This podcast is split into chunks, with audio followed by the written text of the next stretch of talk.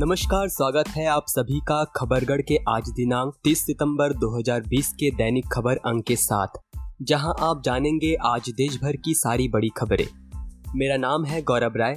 अब जान लेते हैं आज दिन की बड़ी सुर्खियाँ जो आज खबरगढ़ की सुर्खियों में सबसे आगे है। भारत के उपराष्ट्रपति वेंकैया नायडू भी रूटीन टेस्ट में कोरोना पॉजिटिव पाए गए हैं। उन्हें होम क्वारंटाइन किया गया है। नायडू की उम्र इकहत्तर साल है। हालाँकि उनकी पत्नी उषा नायडू की कोरोना टेस्ट रिपोर्ट नेगेटिव आई है। वो फ़िलहाल सेल्फ आइसोलेशन में है।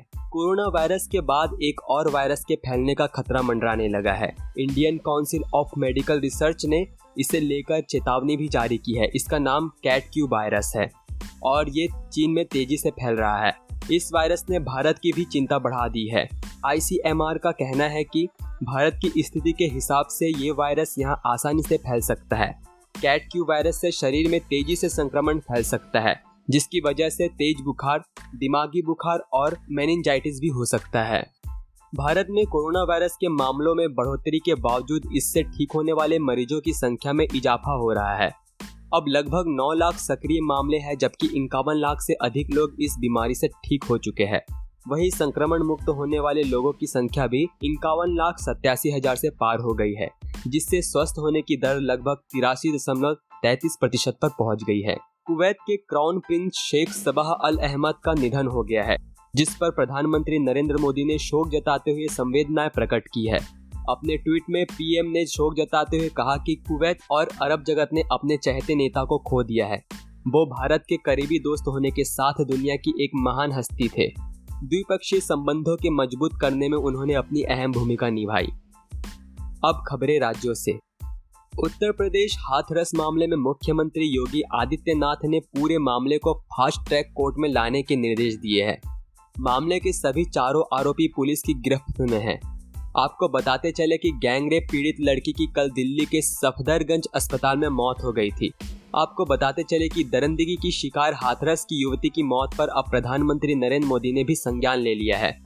उन्होंने उत्तर प्रदेश के मुख्यमंत्री योगी आदित्यनाथ को फ़ोन किया और इस मामले में दोषियों पर कड़ी कार्रवाई करने का निर्देश दिया। प्रधानमंत्री की पहल की जानकारी खुद सीएम योगी आदित्यनाथ ने ही दी। उन्होंने ट्वीट कर कहा, आदरणीय प्रधानमंत्री नरेंद्र मोदी जी ने हाथरस की घटना पर वार्ता की है और कहा है कि दोषियों के विरुद्ध कठोरतम कार्रवाई की जाए। महाराष्ट्र के राज्यपाल भगत सिंह कोश्यारी ने मंगलवार को वन अधिकार अधिनियम 2006 को संशोधित करते हुए एक अधिसूचना जारी की है। इस अधिसूचना के तहत अब आदिवासी और अन्य पारंपरिक वनवासी वन क्षेत्र के आसपास अपना घर बना सकेंगे। राजभवन की ओर से जारी एक बयान के अनुसार इससे वनों में निवास करने वालों का पलायन रुकेगा और गाँव का आसपास की वन भूमि पर विस्तार करते हुए उन्हें आवासीय क्षेत्र उपलब्ध कराया जा सकेगा। बिहार में चुनाव की तैयारी के बीच शराब तस्करी की आशंका और ज़्यादा बढ़ गई है। तस्करी रोकने हेतु बिहार के डीआईजी गोरखपुर ने कुशीनगर और देवरिया ज़िले में बिहार जाने वाले वाहनों की चेक पोस्ट पर ही गहन निगरानी का निर्देश दिया है। इसके लिए सभी चेक पोस्ट पर सीसीटीवी कैमरे लगाए जा रहे हैं। शराबबंदी के बाद भी बिहार में बड़े पैमाने पर शराब की तस्करी की जाती है। पश्चिम बंगाल में ममता बनर्जी सरकार के वित्त विभाग के कामकाज से सीएजी बेहद प्रसन्न नज़र आई। फ़िज़िकल ईयर 2019-20 के दौरान पश्चिम बंगाल के फाइनेंस डिपार्टमेंट ने तय लक्ष्य का निन्यानवे दशमलव छह दो फ़ीसदी खर्च किया। बाद में इसके मिलान पर सौ फ़ीसदी हिसाब किताब सही निकला। ये घटना ऐसे समय में सामने आई है जब राज्य के राज्यपाल जगदीर धनगढ़ ने राज्य सरकार के वित्तीय अनियमितताओं पर चिंता ज़ाहिर की है। आंध्र प्रदेश की सरकार ने कोरोना के कारण लगे लॉकडाउन में बंद स्कूलों को फिर से खोलने के फैसले में बदलाव किया है। मुख्यमंत्री जगन मोहन रेड्डी ने बंद स्कूलों को 2 नवंबर से दोबारा खोलने के फैसले को स्थगित कर अब 5 अक्टूबर से स्कूल खोलने का फैसला किया है। इस संबंध में सीएम रेड्डी ने मंगलवार 29 सितंबर को जिला कलेक्टरों और पुलिस अधीक्षकों के साथ एक समीक्षा बैठक की है। तीन नवंबर के लिए मध्य प्रदेश में आगामी विधानसभा की 28 सीटों के उपचुनाव को लेकर सुरक्षा व्यवस्था दुरुस्त कर दी गई है।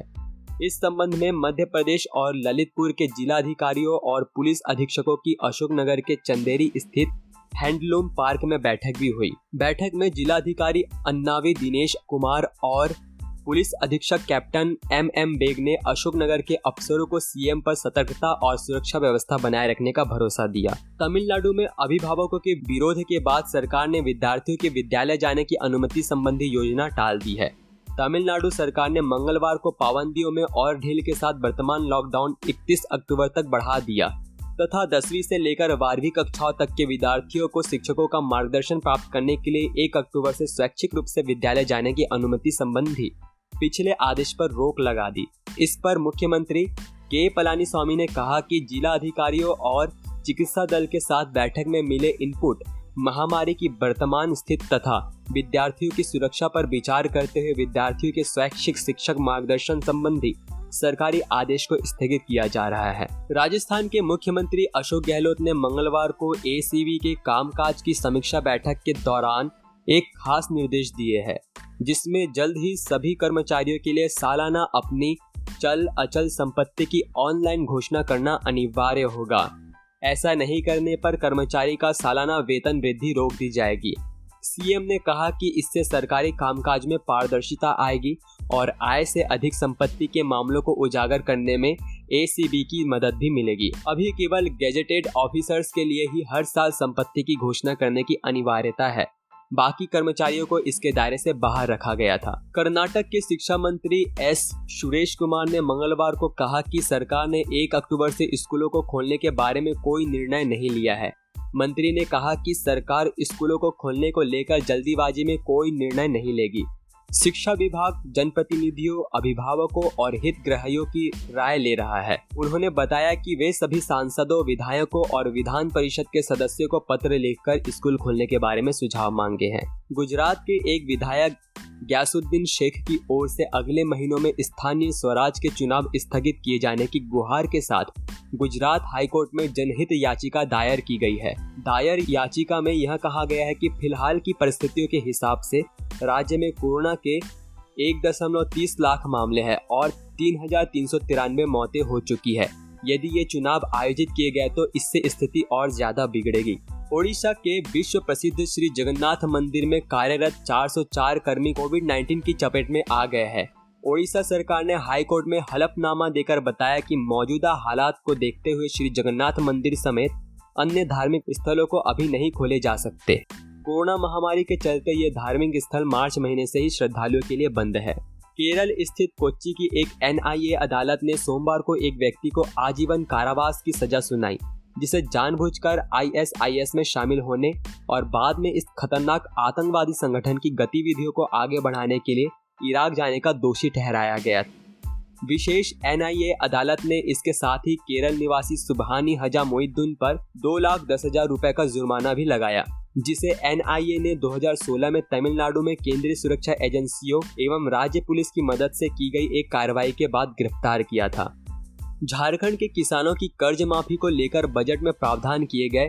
2000 करोड़ रुपए को राज्य सरकार ने मंगलवार को मंजूरी दे दी है, जिसमें अब झारखंड में पच्चीस हज़ार रूपए तक ऋण लेने वाले 8 लाख किसानों का कर्ज माफ़ होगा। इसकी घोषणा कांग्रेस के झारखंड प्रभारी आर पी एन सिंह ने की। कांग्रेस भवन में आयोजित प्रेस कॉन्फ्रेंस में उन्होंने कहा कि कांग्रेस ने अपने घोषणा पत्र में किसानों की कर्ज माफ़ी का वादा किया था। कोरोना की वजह से सभी किसानों का एक साथ कर्ज माफ़ नहीं किया जा रहा है। सार्वजनिक क्षेत्र की ऑयल इंडिया लिमिटेड के असम में बागजन स्थित क्षतिग्रस्त गैस कुएँ को पूरी तरह बंद करने में विशेषज्ञों के हिसाब से दो महीने का वक्त और लगेगा। इस कुएँ से पिछले 126 दिन से गैस का अनियंत्रित रिसाव हो रहा है।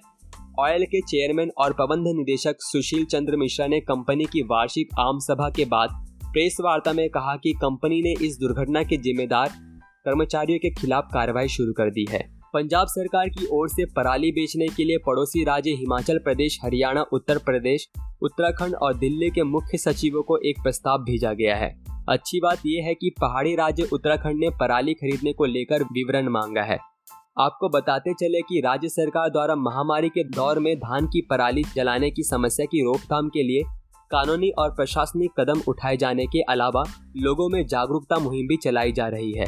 छत्तीसगढ़ के नक्सल प्रभावित दंतेवाड़ा ज़िले में लोन वर्तु घर वापसी कार्यक्रम के तहत 8 लाख रुपए के इनामी नक्सली ने सोमवार को पुलिस अधीक्षक अभिषेक पल्लव के सामने आत्मसमर्पण कर दिया है। पुलिस ने मंगलवार को बताया कि 22 वर्षीय इनामी नक्सली कोसा मरकाम ने आत्मसमर्पण कर दिया। मरकाम के खिलाफ वर्ष 2018 में नारायणपुर ज़िले के इरपानार गाँव के करीब पुलिस दल पर हमले की घटना में शामिल होने और कांकेर ज़िले के परतापुर क्षेत्र में सीमा सुरक्षा बल पर हमले की घटना में शामिल होने का आरोप है। इन दोनों घटनाओं में सुरक्षा बल के चार चार जवान शहीद हो गए थे। हरियाणा में सरकार बिजली महँगी करने जा रही है। नगर निगम की खस्ता हालत को देखते हुए शहरी स्थानीय निकाय विभाग ने ये प्रस्ताव बनाकर भेजा है। विभाग के मंत्री इस बात से सहमत है। लिहाजा मामला मुख्यमंत्री की संस्तुति के लिए भेज दिया गया है। विभाग की ओर से भेजे गए प्रस्ताव में बिल पर लगने वाला नगर निगम एमसी टैक्स दो प्रतिशत के बजाय तीन प्रतिशत करने की सिफारिश की गई है। दिल्ली में इस साल प्रदूषण की समस्या से निपटने के लिए केंद्र और दिल्ली के आसपास की राज्य सरकारें पहले से कमर कस रही है। केंद्रीय मंत्री प्रकाश जावड़ेकर ने एक वार्ता के दौरान बताया कि सरकार प्रदूषण पर लगाम लगाने के लिए कई तरह के कदम उठा रही है। उन्होंने बताया कि 1 अक्टूबर को प्रदूषण को लेकर राज्यों के साथ बैठक होगी। बैठक में पंजाब, हरियाणा, दिल्ली, राजस्थान, उत्तर प्रदेश के पर्यावरण मंत्री भी शामिल होंगे। इस वर्चुअल बैठक में केंद्रीय प्रदूषण नियंत्रण बोर्ड, डेवलपमेंट एजेंसियों के प्रमुख सहित अन्य भागीदार शामिल होंगे। जम्मू कश्मीर में कानून व्यवस्था और आतंकरोधी अभियानों में सक्रिय भूमिका निभा रहे केंद्रीय रिज़र्व पुलिस सीआरपीएफ को 29 बटालियनों के स्थायी शिविर बनाने के लिए जल्द ज़मीन मिलने की उम्मीद है। उसके बाद प्रदेश में तैनात जवानों को बेहतर आवासीय सुविधाएँ मिल सकेंगी। गृह मंत्रालय ने राज्य प्रशासन को इस मामले में त्वरित कार्रवाई करने को कहा है। आपको बताते चले कि सीआरपीएफ ने ज़मीन उपलब्ध कराने के लिए गृह मंत्रालय से अनुरोध किया था। उत्तराखंड के रामनगर के जंगल में दुर्लभ प्रजाति का जंगली जानवर चुथरौल यानी येलो थ्रोटेड मार्टिन नज़र आया है। इस दुर्लभ प्रजाति के जानवर को अंतरराष्ट्रीय प्रकृति संरक्षण संघ ने अपनी लाल सूची में शामिल किया है। इसे खतरनाक शिकारी जानवर माना जाता है, जो अपने शिकार को नोच नोच कर मार डालता है। Wild life photographer Deep Rajwar के अनुसार, लगातार शिकार होने के कारण आज इनकी संख्या कम हो रही है, जो चिंता का विषय है। गोवा के पेरनेम पुलिस ने मंगलवार के दिन एक व्यक्ति को नशीले पदार्थों के साथ गिरफ़्तार कर लिया है। पुलिस के मुताबिक आरोपी की पहचान हिमाचल प्रदेश के टिकरी निवासी चंदर के रूप में हुई है। पुलिस ने कहा कि आरोपी की तलाशी ली गई, जिसके दौरान उसके कब्जे में नशीला पदार्थ यानी चरस पाया गया, जिसकी कीमत बाज़ार में लगभग चौतीस हज़ार रूपए है। बताया गया है कि शख्स के खिलाफ एनडीपीएस अधिनियम के विभिन्न धारा के तहत मामला दर्ज किया गया है। आगे की जाँच जारी है। चंडीगढ़ शहर को नया एसएसपी मिला है। यूटी एसएसपी के पद के लिए 2009 बैच के आईपीएस कुलदीप सिंह चहल के नाम पर मुहर लग गई है। केंद्रीय कैबिनेट अपॉइंटमेंट कमेटी की तरफ़ से हरी झंडी मिलने के बाद सोमवार को कार्मिक और प्रशिक्षण विभाग ने उनकी नियुक्ति का आदेश जारी कर दिया है। चंडीगढ़ में उनका कार्यकाल तीन साल रहेगा। भारत और चीन के बीच लद्दाख स्थित एल पर पिछले पाँच महीने से तनाव जारी है। दोनों देशों के बीच रूस के मॉस्को में हुई रक्षा और विदेश मंत्री स्तर की वार्ता के बावजूद, चीन ने अभी तक एलएसी से अपने कदम पीछे नहीं खींचे हैं। भारतीय सेना ने लद्दाख में पड़ने वाली भीषण सर्दी से निपटने के लिए सामान पहुँचाने के साथ सड़कों और पुलों की कनेक्टिविटी भी मज़बूत करने पर ध्यान दिया है।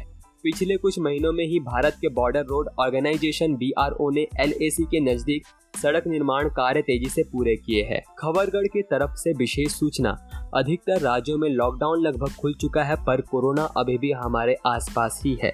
इससे बचने के लिए सरकारी दिशा निर्देशों का पालन करें। अगर आपको सर्दी जुकाम, गले में दर्द की परेशानी हो तो नेशनल हेल्पलाइन नंबर नौ एक एक एक दो तीन नौ सात आठ शून्य चार छः या टोल फ्री नंबर एक शून्य सात पाँच पर डॉक्टर से निशुल्क परामर्श ले।